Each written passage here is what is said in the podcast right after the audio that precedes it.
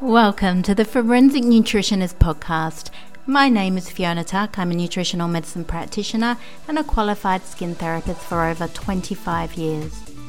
The Forensic Nutritionist Podcast takes an investigative approach into all things nutrition, gut health, and skin, using qualified experts to bring you information that you can trust. We are all unique. The information presented herein is not intended to diagnose, to treat, or cure disease. Please seek professional medical guidance prior to modifying any diet, exercise, or lifestyle program. Let us begin.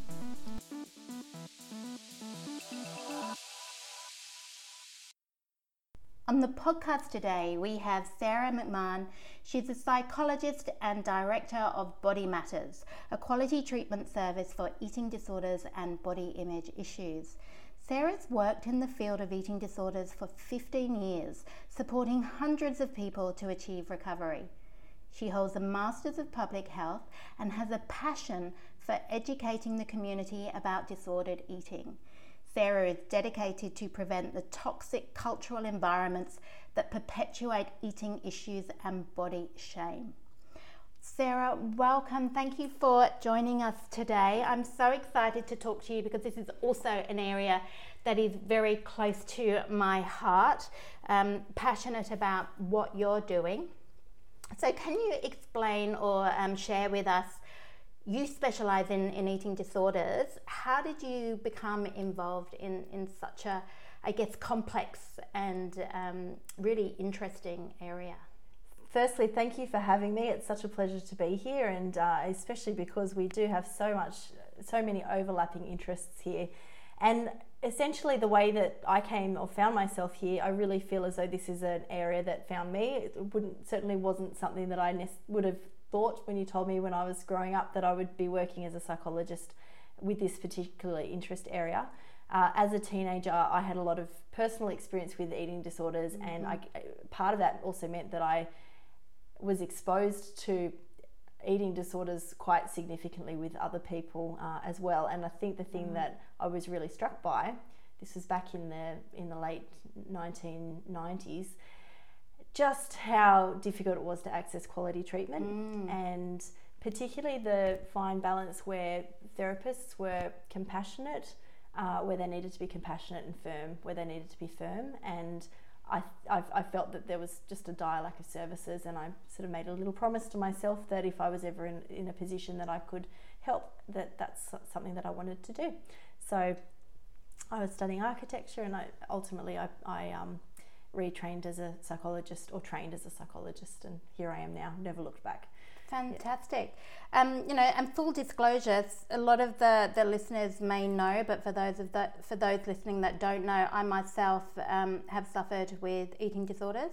In fact, I probably would go so far as to say I've had pretty much every eating disorder in the book. I've been hospitalized for, for anorexia.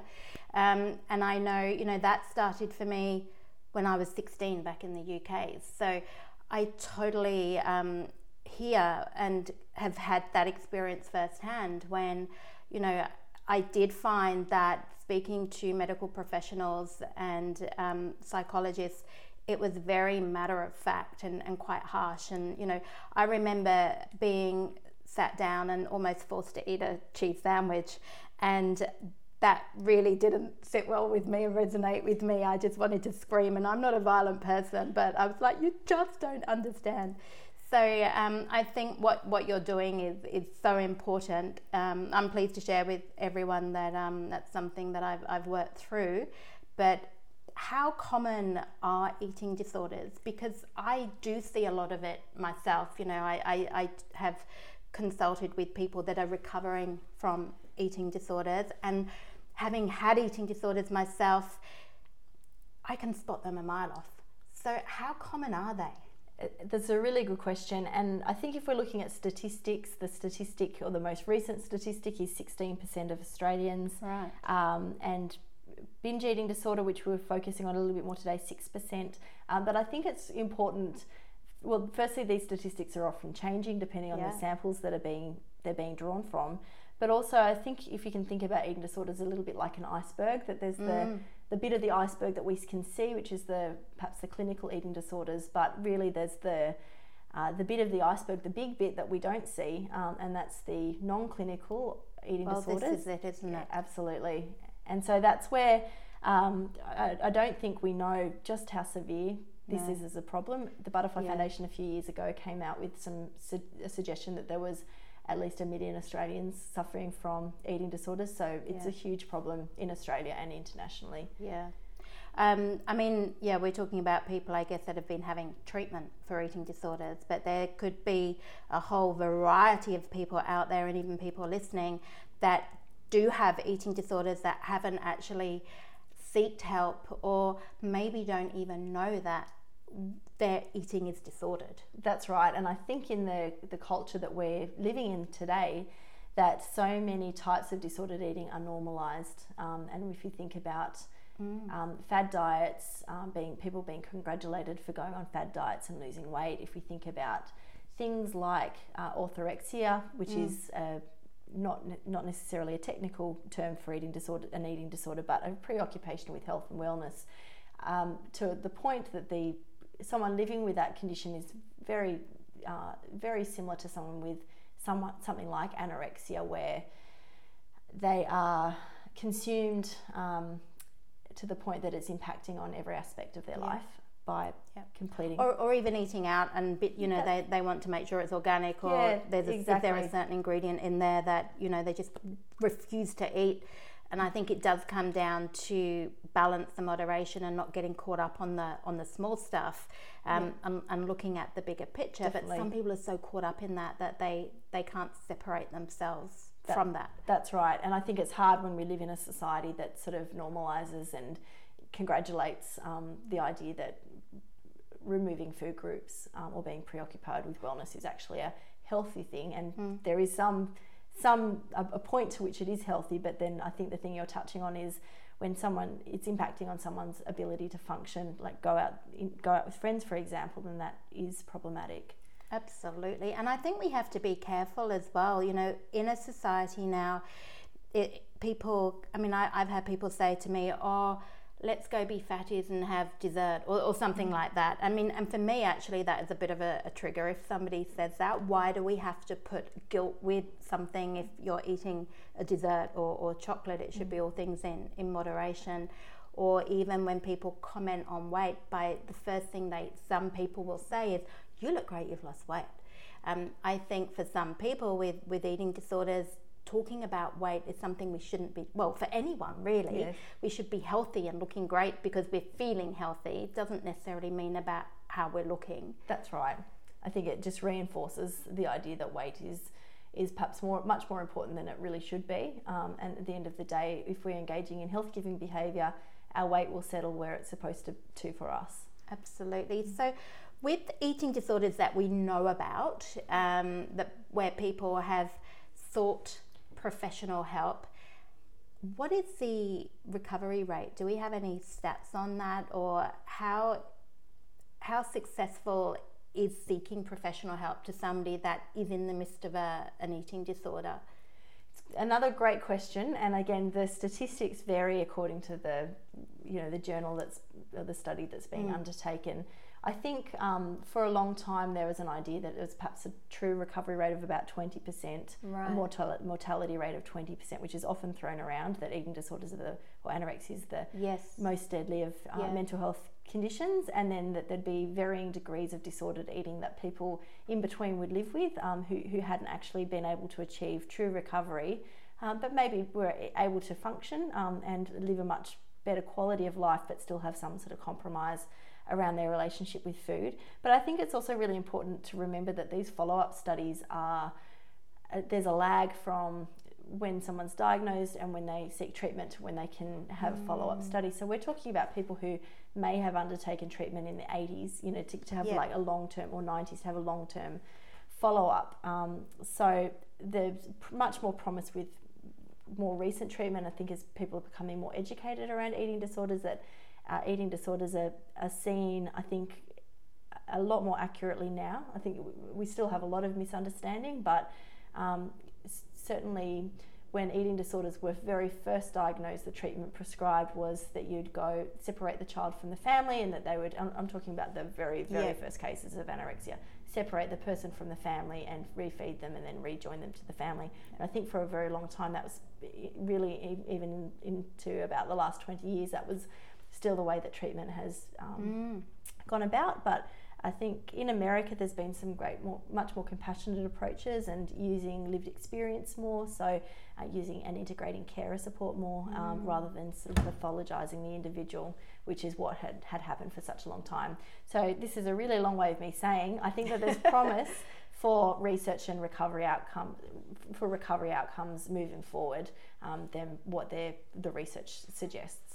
Great, and I guess as well if somebody is having help for an eating disorder how much they want the help or how ready, probably not so much about wanting the help because I'm sure everybody wants help, but how ready they are to, to take that help on board. And I know there's all different types of eating disorders, but surely when you're caught in the grasp of an eating disorder, the way that you're thinking is probably so warped that it's not literally just you know flicking a switch in the brain and then suddenly the eating disorder is gone i mean this is something that takes a long time to be able to retrain learned behavior that's i think that's spot on fiona and i think you know one of the things that i see with the clients that i work with is once someone makes up their mind and they want to recover really that's quite you know that's the easy bit because there's there is mm. there are mm. treatment um, programs which have been well tested and have high levels of efficacy uh, and eating disorders are typically one of the only mental illnesses that people want to or feel ambivalent about and, and perhaps don't want to recover from. And I think working with and understanding that ambivalence, that's that's the tricky bit, and that's what, in my opinion, uh, makes eating disorders so difficult to treat and eating disorders so difficult to recover from. Well, I guess as well, with say, and I mean, some food in a way could be an addiction for some people when it comes to eating disorders and um, food, you can't stop eating because you're going to die. So if it's something like alcohol or drugs, you can just remove that from the life and start again. But food is something that we are always surrounded by, and it's something that we need to stay fit and healthy. So I think my my personal view on on eating disorders and recovery is that it's one of the hardest things to recover from because it's not like you can just go okay i'm giving up smoking now that's gone out of my life. It's but, something that it, it's a bit like saying to an alcoholic you have um, okay you're not going to be an alcoholic anymore. We, are not just going to take the alcohol away. I'm going to give you a bottle but now you've got to be control with it. You know it's yeah. a little bit like that. It, it's very hard um, condition, I think, to overcome. That's right. And I think from a, I, I guess I certainly didn't mean to be simplistic mm. before when I oh, say no, that it was e- yeah. e- easy to recover yeah. once you've made up your mind to recover because it's, um, you know, it's, I think, um, I would say for myself and, and probably for everyone I know that's recovered, it would be the hardest thing that, that you probably have ever done in your life to recover from an eating disorder. Um, but at the same time, um, it's also um, you know it's a, it's really a lifelong journey of, of trying to reestablish yes. a healthy relationship yeah. with food and I think part of that is the fact that someone might have perhaps had a clinical eating disorder for a you know a, a discrete period of time but often there's been years of disordered mm. eating before that and often people have never had a healthy relationship with food yeah.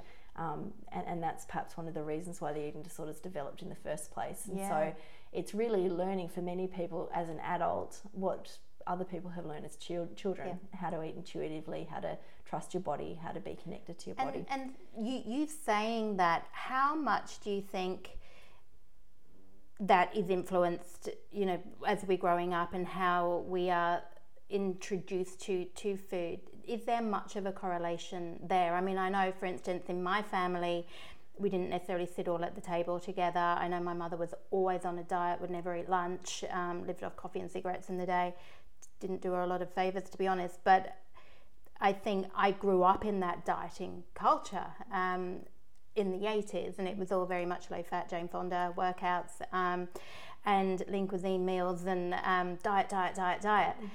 So I was, to me, grown up thinking that was that was normal and that you couldn't eat normally and be a normal size, and I had to relearn that myself.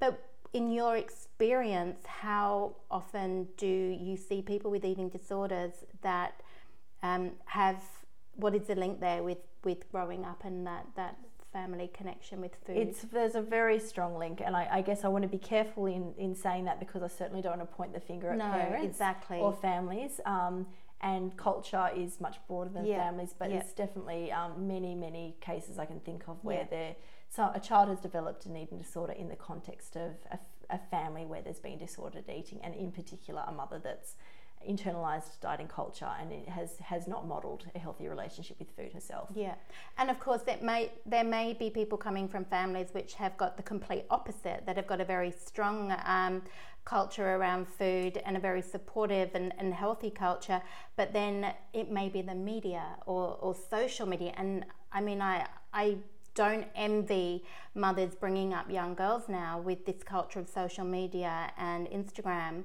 where everyone is obsessed and looking at their body and taking photos and photoshopping. And you know we've got the Kardashians who have got such abnormal body shapes which you, you wonder how they are that shape. I'm, I'm sure they have been enhanced.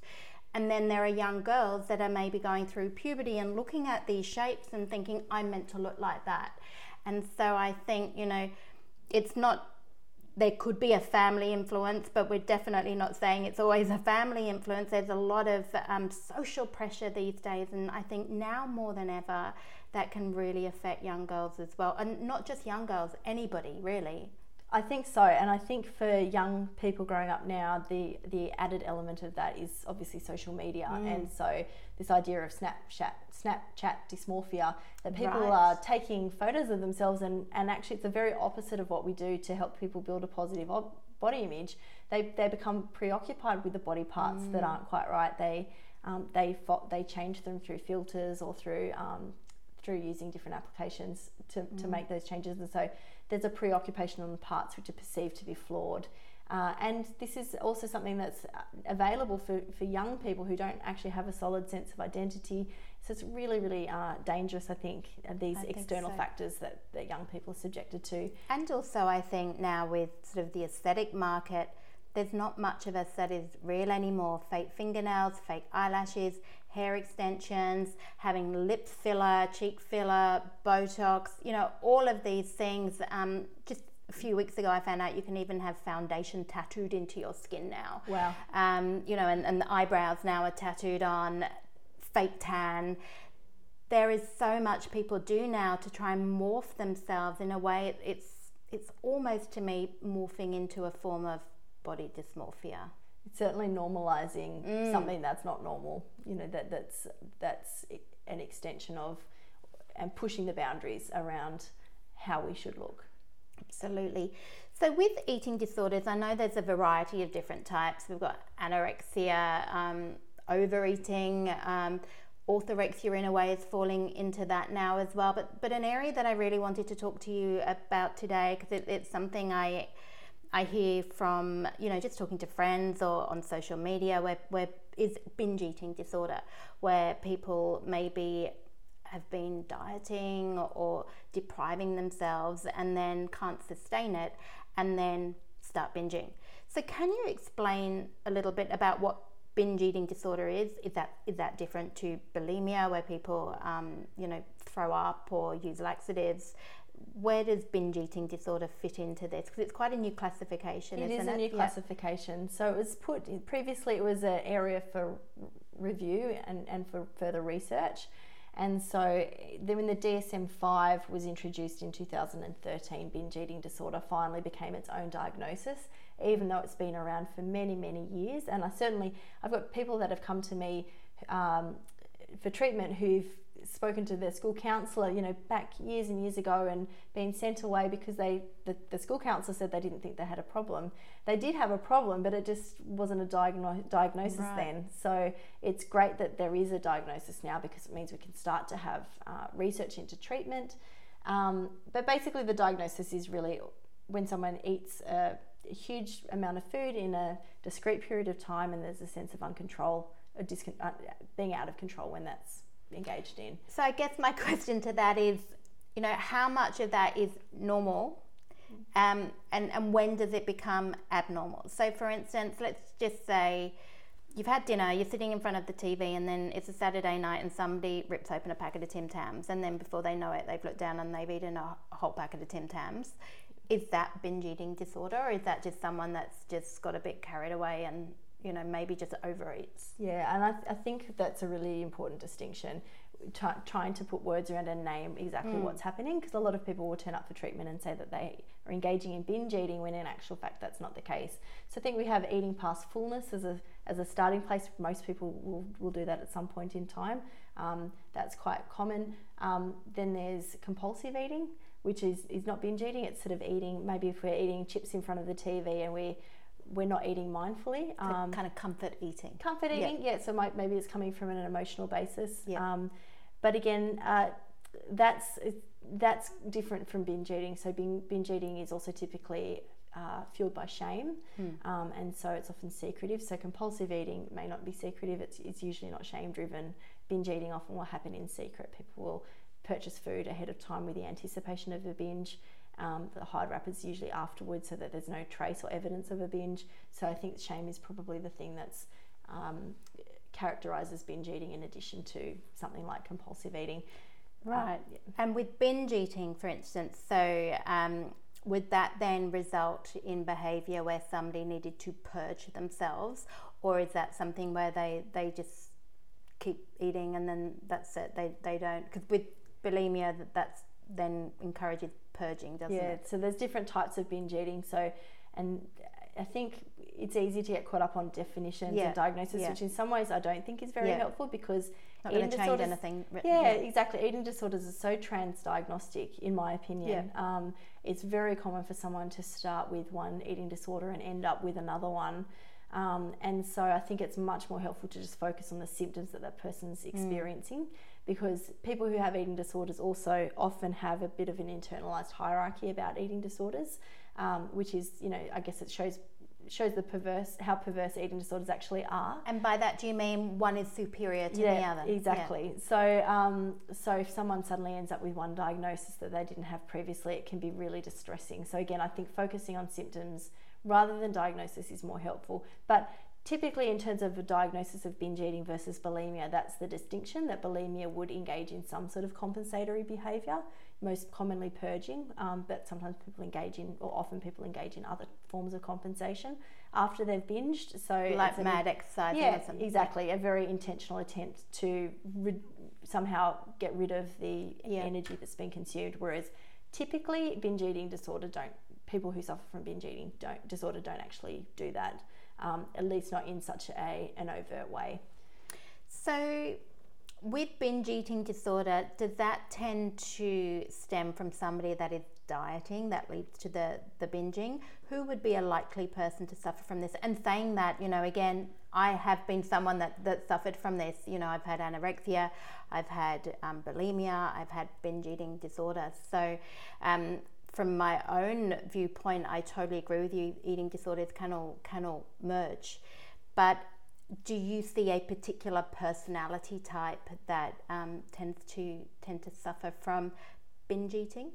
If I had to um, sort of summarize something anecdotally, it would certainly be um, and and distinguish people who are maybe have a, a pure diagnosis of binge eating disorder who haven't got there from a pathway of disordered eating, yeah. like yeah. A, a, more, more traditional eating disorder like anorexia or bulimia. I'd say often people with binge eating disorder have sat at a slightly high body weight growing up, often been subjected to weight based bullying, uh, right. often been dragged along with their parents to Weight Watchers or put on diets from a young age, so have internalized a, a perspective from a very young age that they're fat, um, and, and that's the way that they see themselves. Um, and, and often accompanied with that, so it's not just their relationship with food and their relationship with their body, but it's their ability to manage stress um, right. and and emotions. Uh, so perhaps haven't had an opportunity to learn healthy ways of coping with strong emotions, and so eating becomes a coping strategy. And do you find something like this? You know, and I, I've had clients that have come to see me that have been really sort of caught up in a an eating disorder like this, like binge eating disorder. Um, and there does seem to be specific triggers. What do you notice um, in binge eating disorder? Are there, are there specific triggers that will start people off on, on this journey? I know you said maybe they were overweight as a child, but I guess what I'm saying is, do you find that there's a particular person, somebody that suffers more from anxiety, for instance? Yes, I mean, I think, I guess there'd be um, many cases where it'd be there'd be some sort of comorbid uh, mental health condition like anxiety or depression. Right. Seen it um, in bipolar as well. So um, with either manic or depressive yeah. episodes, which yeah. is which is important because the way that that's treated is very different from someone who is engaging in binge eating in a from a different kind of basis. Um, obviously, if someone has bipolar, then it's more regularly managed with medication. Yeah. Um, whereas if it's if it's kind of evolved out of depression or anxiety or an attempt to manage stress, um, then then the focus of treatment is much more around that. Um, and then saying that, I guess, um, you know, because eating disorders are classified as psychological conditions, which is why we're talking yeah. to a clinical psychologist. Where do you start when you're dealing with eating disorders? And let's, I mean, I know they're probably all different. Let's say something like binge eating disorder. Is, is this an instance where medication would be helpful, or do you see quite a good success rate just by having a one on one several sessions with a, a patient? medication sometimes used. I wouldn't be using it as a, a frontline sort of treatment approach. I think that's something that could potentially be explored down the track. And there's only, as far as I'm aware, only one medication that's been very recently developed, which is targets binge eating primarily. Most medication would be targeting something like depression or anxiety, yes. and so someone yeah. would have a reduction in symptoms potentially because that's managed. Um, but I mean, the way that I would be working with someone always would be firstly talking and, and, working around motivation to change because if this is a coping strategy that's been helpful for someone, mm. um, then uh, the, there's going to be ambivalence about making changes and removing that. Um, and typically with motivation, there's two parts to that. One is how much do you want to change, but also how much do you believe you can change because often people have had disordered eating for many years and yeah. have had multiple treatment approaches so certainly at body matters it's one of the things that we always take into consideration that um, that many people who come to see us have had years of disorder multiple hospital mm. admissions multiple attempts of, of treatment and so trying to understand what actually they have done and haven't done and what's worked and why you know, has a treatment been offered when someone actually wasn't at a place that they were able to use it or in a headspace that it was going to be beneficial. You know, one of the the things that um, it was actually a, a psychologist said to me, and I found it the most helpful, and I still use it today with um, people I speak to and, and with myself as well, was with eating disorders when you feel that you're caught in it, um, maybe it's an urge to binge or, or something like that, stop and think what is really going on. So it might yeah. be someone obsessing about calories or what they've just eaten, or that they've just got completely obsessed with label reading. Just to take a moment and, and the words to say, you know, just stop a minute and think, what is it that's really going on? Because that's just a symptom of, of you know, getting caught up in the calories or the about to the binge or, or whatever. It's all a symptom to deflect of what's what's really going on. And for me, um, that was a, a, huge light bulb moment. That's a really important point, and I think for people even in a relapse prevention stage of recovery, because one of the one of the tricky things with this population is that people become well, they drop out of treatment because yeah. things are looking better. Um, but relapse prevention is so essential when there's been years of disorder. But I think the the great thing about what you're talking about is it's a litmus test you know, when for someone even years after they've had an eating disorder, they might have these sorts of funny thoughts or feelings that come back, and um, it's easy to then recognize it straight away and know, okay, yeah. something's not right at the moment because I know when I'm feeling like this, it's because I'm actually stressed or I'm not happy or you know or whatever else might be be going on. Yeah, I guess the other thing as well, if there is anyone out there that that is suffering from an eating disorder or binge eating disorder it is that readiness to want to change. And I know there's a lot of people that really desperately want to change. But then, as you were saying really earlier, and there's that ambivalence, if you take away the coping strategy of whether that, let's just say that was a, a binge, that is their coping strategy to deal with something in life that they don't want to deal with because that's their way of avoidance in a way. If you take that away, then surely that is going to then bring up all of this stuff that they don't want to face and they, they don't want to deal with. I often say to people, you know, giving up smoking, for instance, smoking creates a smoke screen so you don't have to deal with things and then take the, the cigarettes away and then people are like, oh my God, I'm you, see people splitting up with partners or, you know, mm. suddenly things become a lot more clear. They, yeah. they have this clarity of, of what's really going on that they haven't been dealing with. And really, I guess eating disorders would be a similar way they would need to see someone like yourself to be able to learn the coping strategies because you have to replace that coping strategy with something, right? Absolutely. You need to learn healthy ways of coping.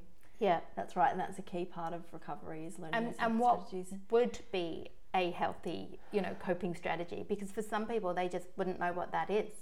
Yeah. And I, I think uh, ultimately, there's two parts then once someone wants to make change so kind of linking this back to what you're asking now what would be mm. a healthy coping strategy one is not using food which yep. actually kind of brings up the issue to cope with so yep. part of treatment going back to your question is how how do you work with someone who has been yes. eating disorder there is a part of at least initially establishing mechanical eating and a, a relationship with food because once you've got mechanical eating in yes. place then you've got more capacity to start to experience hunger experience fullness and kind of connect with your body in a way that you haven't been able to when you've been unwell. But in parallel with that is the fact that it brings up other thoughts and feelings, and so it's learning ways to to manage the stress. I know I know some of these things feel very sound and feel very trite when you're in the middle of an eating disorder, but things like having a bath or going for mm. a walk or taking deep mm. breaths. Mm. When you're in the middle of an eating disorder and the the experience is so intense, it's mm. hard to imagine something like that actually being helpful.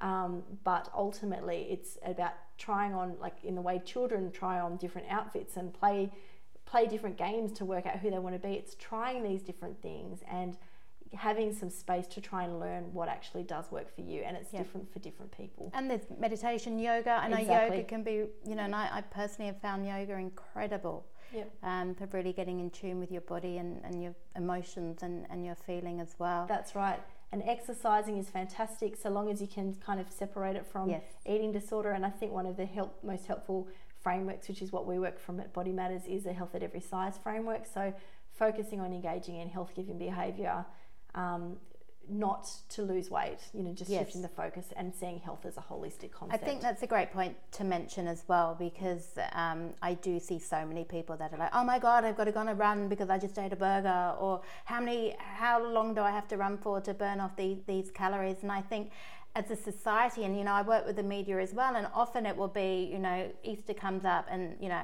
how how far do you have to run to burn off a a chocolate egg or something like that you know? So i think with with the media we get so caught up and and that doesn't help drive this mentality of exercise is to burn calories. And i think that's something that really needs to be changed because exercise is something that we need for our health and for our mental well-being. Um, calories is just something that happens, but it, it shouldn't be why we're actually exercising. We shouldn't be exercising to look a certain way. It should be to feel a certain that's way. That's exactly right. I think that's such a, a, great point you mentioned.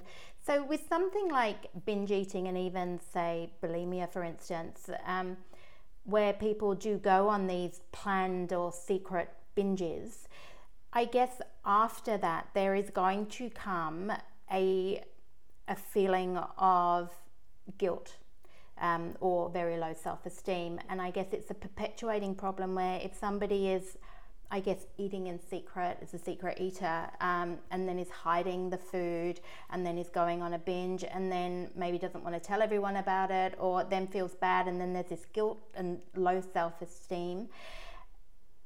This would be, I would see, the, the hardest part to change. And how successful is this, do you see, in clinic where, where people can actually break that? Because there must be a, a correlation between self esteem as well.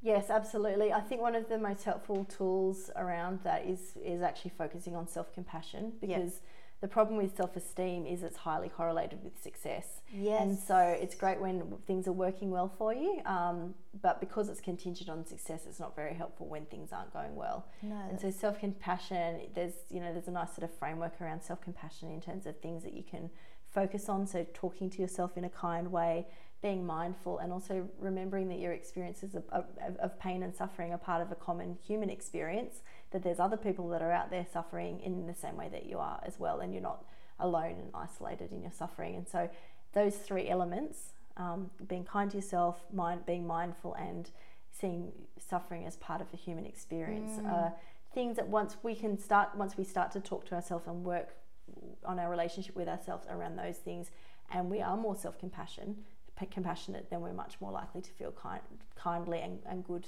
about ourselves. And the great thing about that is it actually works for us when we're not going so well yes. um, whereas of course self-esteem doesn't and it's also you know it's quite counterintuitive we would think that self-compassion when i talk to my clients about self-compassion often they they're worried that they're self-compassionate that they will let themselves go or that they will never be able to stop eating you know that they'll never uh, if they're too forgiving of themselves that they will end up um, you know, ultimately that they can't trust themselves and end up in a place that they don't want to be. When in actual fact, the research suggests the very opposite because um, sort of so-called failure is actually used as feedback. It sort of informs and is used in a way that is helpful, and so it um, means that self-compassion is actually correlated with success at work, it's successful relationships. Um, again, It's such an important point to make, and again, I don't think sort of Instagram and social media helps because we're always celebrating our wins and oh look at me and I've done this and I've done that, but very rarely do we say where we failed or you know that there does seem this need more than ever to get validation externally, and I think for me and I know even you know in my family and my husband that was an area that we've all struggled with you know not not having that own self compassion and it's something we've definitely tried to to work on. It's a really important thing to work on and, mm. and it's it's something I think when, when we can learn to be self-compassionate then it, it sets us up for a much healthy, healthier and happier way of existing And something I always sort of say to people as well, because the amount of people that I hear that talk negatively about themselves, you know, I hate my legs, I hate this, I hate that, rah, rah, rah. Um, and that breaks my heart because I think, you know, there's a lot of people out there that would love legs, whether they've got cellulite or, you know, maybe a few extra kilos on them or um, they may need extra kilos. But I, I think, you know, one of the best places to start is you know, with that compassion, but also catch what you're actually telling yourself Mm. as well. You know, you've, quite often you'll hear people say, "Oh, you're so stupid," or "Don't do that, you idiot," or I, I just don't think that's a great place to start. And I think, you know, even if we can start to pat ourselves on the back a little bit more and just catch that negative self talk, which I feel can be not only damaging to yourself, but really damaging to, to the people around you as well. That's right. I, cou- I couldn't agree more with you about that. And I think you also raised a really important point a few seconds ago when you were talking about Instagram and social media. Again, there's no space for failure. The, the No. fact is that failure uh, or not achieving things is, is, a, is something that we're all going to experience. And there's no space for that in our society these days. Um, and that, that of course then feeds into the fact that we can't build coping strategies about something that we're not that we're not actually allowed to have happen to us. So uh, learning learning how to and being real about failure and being real about the fact that things don't go in the way that we want them to do, um, then that's that's also important because the social media perpetuates an idea of you know the highlights reel, isn't it? And um, and that's not actually realistic. And even I think, you know, children these days, and, you know, I was uh, talking to a friend the other day and that they'd, there'd been a, a child's party and they'd been playing Pass the Parcel. And I was like, oh, I, I used to love Pass the Parcel. Who won? Oh, no, everyone gets a toy now. Everyone gets something. And I was like, what?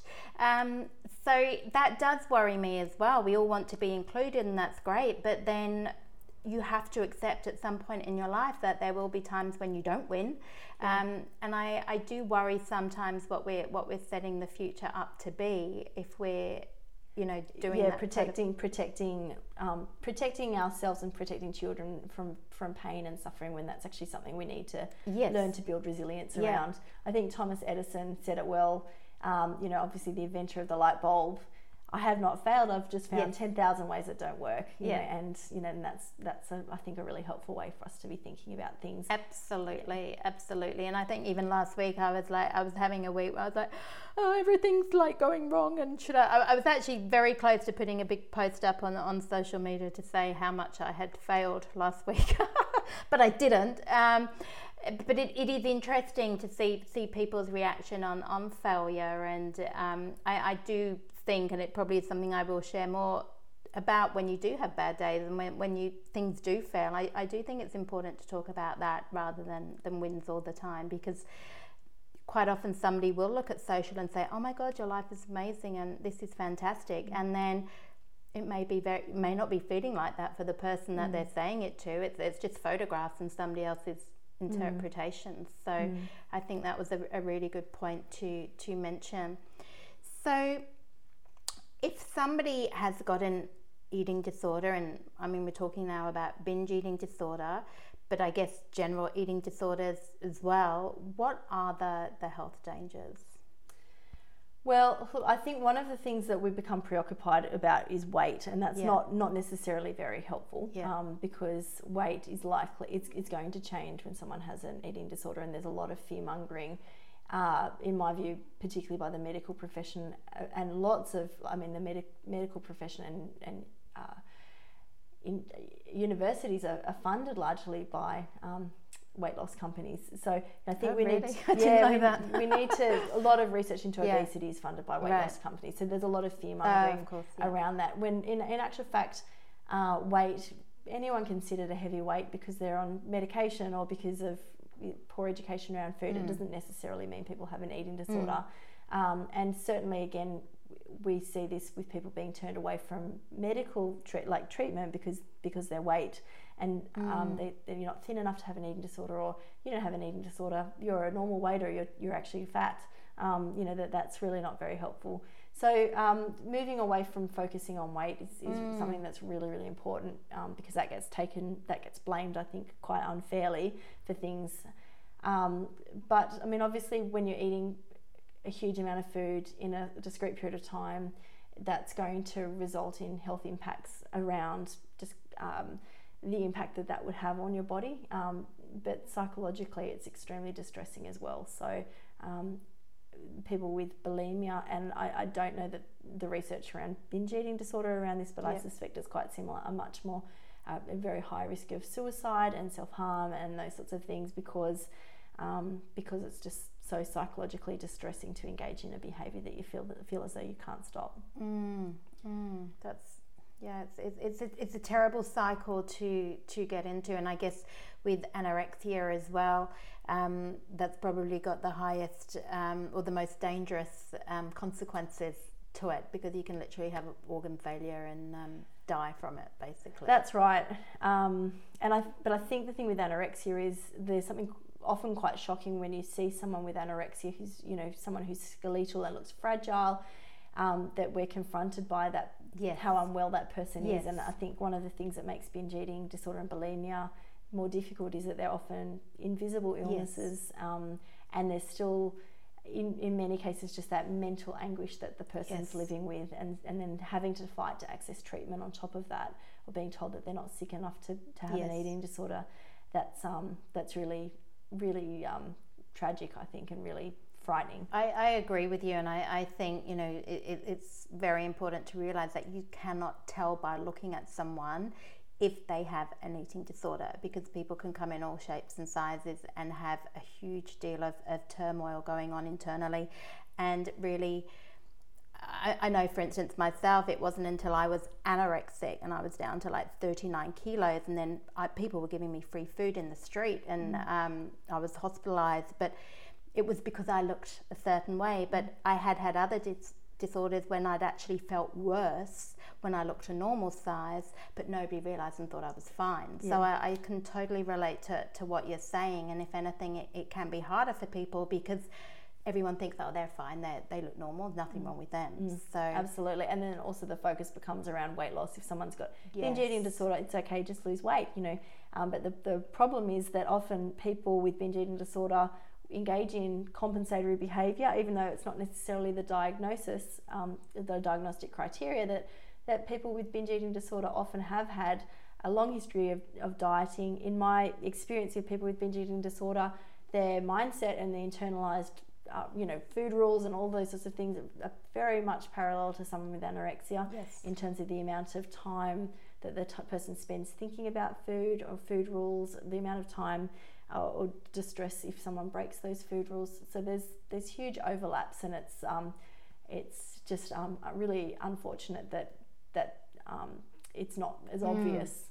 And I would agree with you. You know, I, I see it um, where there are very strict rules and what can be eaten and what can be eaten as a snack and what can be eaten at lunch. And, you know, that there's has to be very limited food in the day, which will then compensate for the, the binge or. Um, so I've seen that um, with clients and, you know, personally as well. So I think how hard is that then to convince someone who has got very strict food rules to to soften on that. I think it's very difficult because people are often so fearful of weight gain Yes. and fearful of change. And I think this again, it comes back to the fact that weight needs to really be taken off the the framework um, and the the goal for, for treatment and recovery, at least as a starting place. Um, because if we think about, you know, I can think about lots of clients that we've had at Body Matters again who are sitting at a higher body weight and perhaps above their natural body weight because of their eating behavior that they're engaging in, and are then candidates for things like bariatric surgery.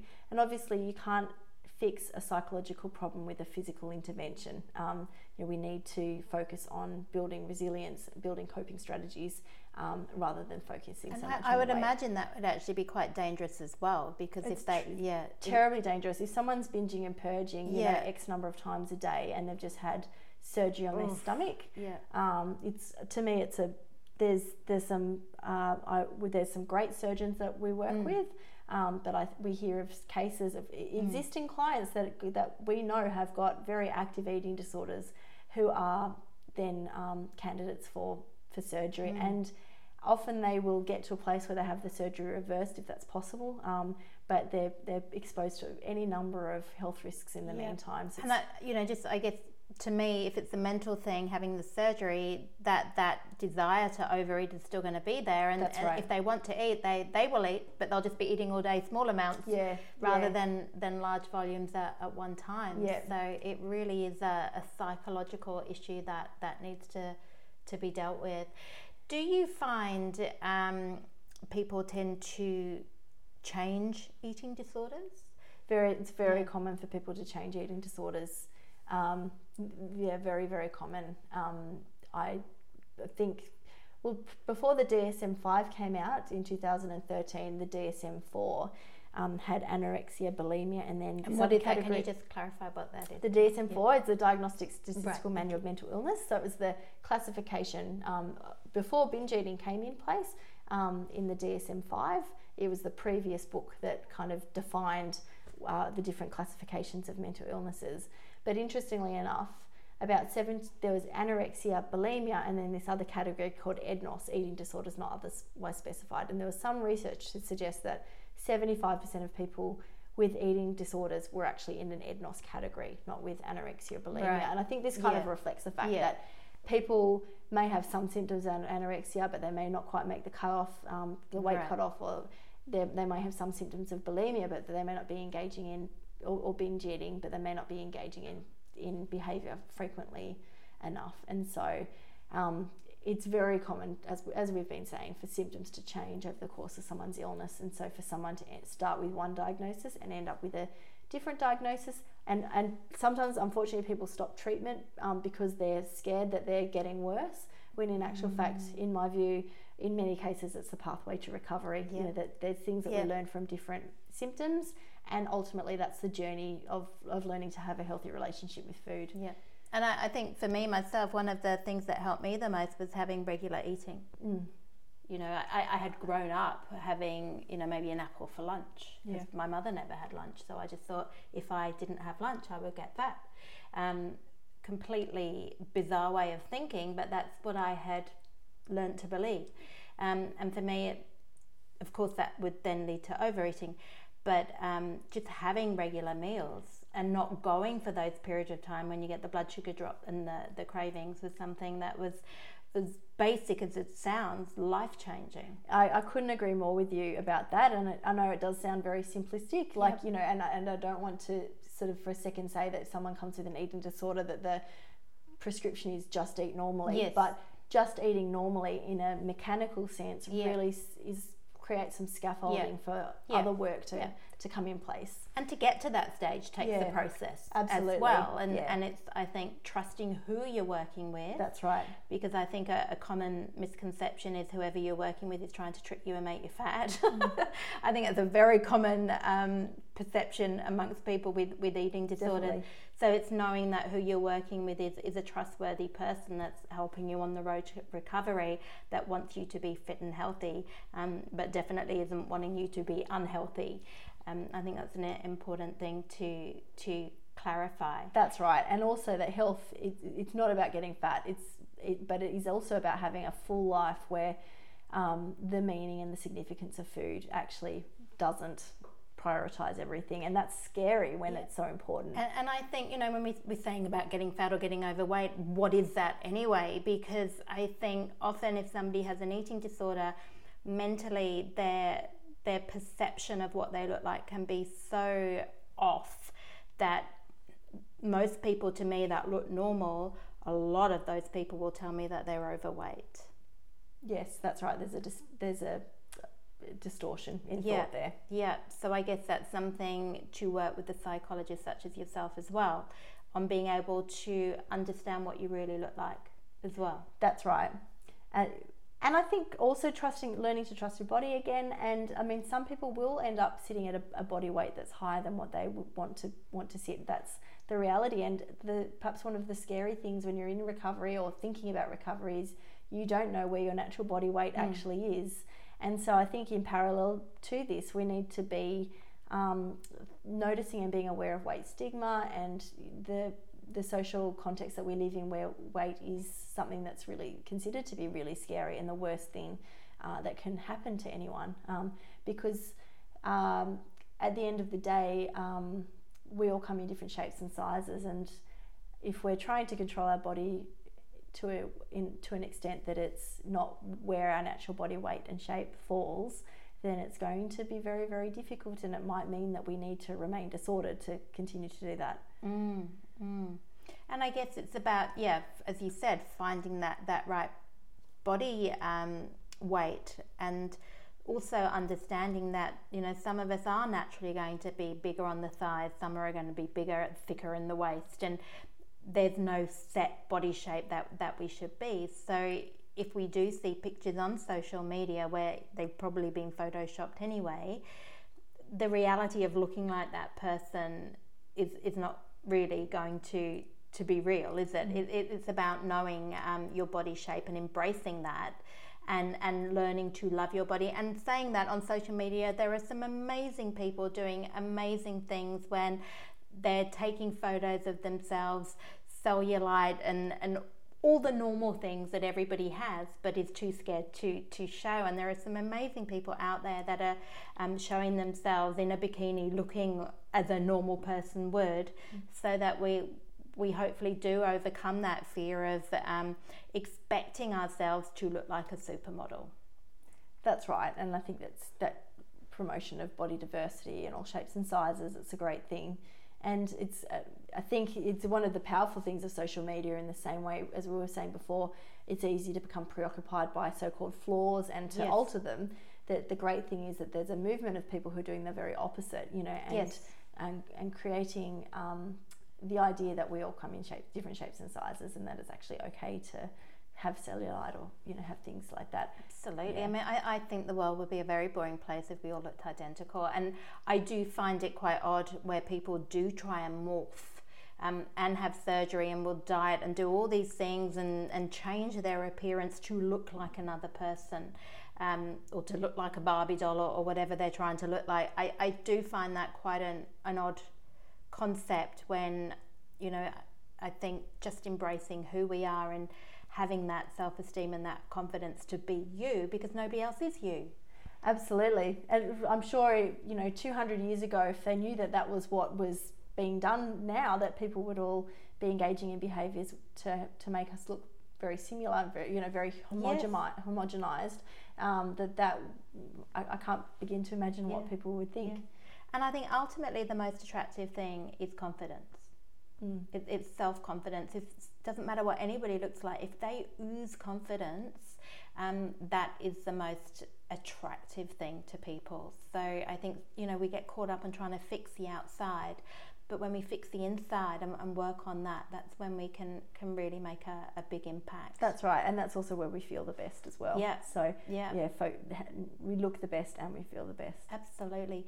Well i know sarah that you're quite passionate about um, you know making changes in the the cultural environment that, that can become toxic on, on focusing on how we look um, for people that are listening that do feel that they may be suffering from any type of, of eating disorder or disordered eating, um, that feel they may be, you know, looking at labels a little bit too much, even if it's just fixating on clean eating, mm. you know, form of orthorexia. What would your advice be? Because there's probably people out there that go, oh, I don't know if I'm classified as an eating disorder, or maybe I don't want to be classified, but I do feel like I'd like a little bit of, of help. What would your advice be? I think it's really important firstly to take it seriously. Yeah. It's easy to think that everyone eats like this or yeah. um, you know, but ultimately if it's causing any level of distress, then that's something that needs to be taken seriously. The second thing I think is is actually working out how to get some people around you that support can support you. We have lots of inquiries over the internet. Um, you know, some of many of them I'm sure are anonymous inquiries because it's such a scary thing to yes. actually talk about um, and let people know that something's not quite right. But I think the thing that I would see with people who recover is often they've got people around them to support them. Um, you often perhaps family members if that's an option. Um, for, for some people, it's just not. Um, but also having a treatment team, and so this is where it can get really scary. Mm. Um, actually, talking to a psychologist or talking to a doctor.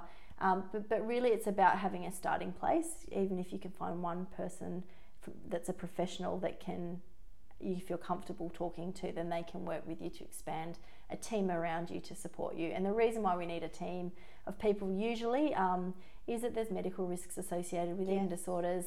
Um, that that so much around recovery is uh, re-learning, um, learning for the first time about nutrition, and so nutritional literacy um, which a nutritionalist like mm. yourself or mm. a dietitian can be really helpful with. And I, I, think that was a huge thing for me when I understood what was going on in the body and the fact that food that you eat you need for biochemical reactions in your body and those nutrients are there for a specific reason and if you're not getting them things are going to you know yeah but it shifts the focus yeah. doesn't it in, yeah. a, in a really important way definitely and then the psychological element as well because often well they aside from the fact that eating disorders are classified as a psychological issue, um, psychologists can help with building resilience and self self worth and coping strategies.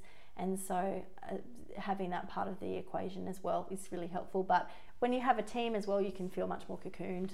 Um, mm. And so, the, the scary thing often is finding someone.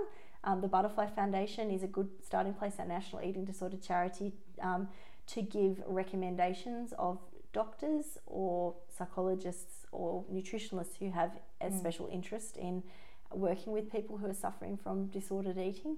And so I'd say that that would be a really good starting place. Great. And can you tell us just quickly a little bit more about Body Matters? I know you're the director of that, and if you can explain some of the, the services that, that you offer. So if somebody did want to come and see you, um, how can they how can they find you? So, Body Matters, we're based in Sydney, um, although we do treat people all over Australia. I think about a third of our clients are from regional and remote areas, and there's some Fantastic. capital cities uh, like Darwin, for example, that have absolutely no eating disorder services right. there. So, we do have a lot of people who access e therapy. And predominantly, our, our work is individual therapy, um, so working with people on an individual basis. Uh, wherever they're at in their on their journey to recovery, um, and we we often have people staying with us for a long time, not because they're um, sick for a long time, but just to try and help with that relapse prevention space. So once someone's in a place but that, that they're well um, to make sure that they don't revert back to disordered eating again. And when you say staying with you, you mean staying in contact? Staying in contact, yeah, yeah. yes. So that's what I mean. So treatment usually might be weekly to start with, and then yeah. some people might stay uh, as clients for a couple of years after they're well, but only come in a few times a year just as a, right. a check in kind of. And you have support groups too? Yeah, so we run support groups. Um, um, so we run support groups for people with general eating disorders, uh, for binge eating, um, because one of the things we find often people say that they don't feel sick enough to have an eating disorder yes. or they feel that they're too fat to, to go to yes. an eating disorder support group. Um, and so that's one of the reasons why we started a binge eating group specifically because um, we just wanted, even though mm. from our mm. perspective as therapists, you know, there's so much commonality, um, it doesn't feel safe for some people to go to a general eating disorder support group. We also run something called Recovery Talk, so that's uh, that's someone talking and sharing about their lived experience um, because there's in spite of the fact that eating disorders are so common, there isn't a lot of discourse about recovery. Mm. For a lot of people who've been unwell and um, you know, certainly I can think of this for myself, and um, you may relate to this. Mm. The idea that when you're seek, for a lot of people seeking treatment and, and never knowing someone that's recovered or never knowing what it's like on the other side, that that's a really, really scary thing. And so um, we have them once a month as well. We have carers support groups um, for parents of teenagers as well as parents or Amazing. carers of adults. And we do group programs, and one, one of the group programs that comes to mind, it's a group, groups is an big part of our work, but we do run mindful groups occasionally. We run a group on exercise addiction, specifically exercise addiction in the context of disordered eating. So yeah. looking at the elements that maintain exercise addiction. Um, because that's one thing I never had. yes, yes.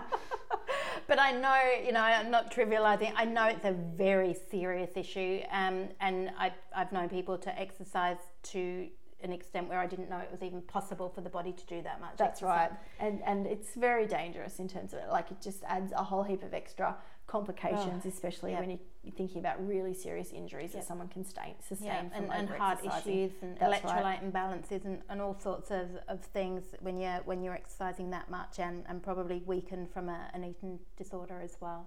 Definitely.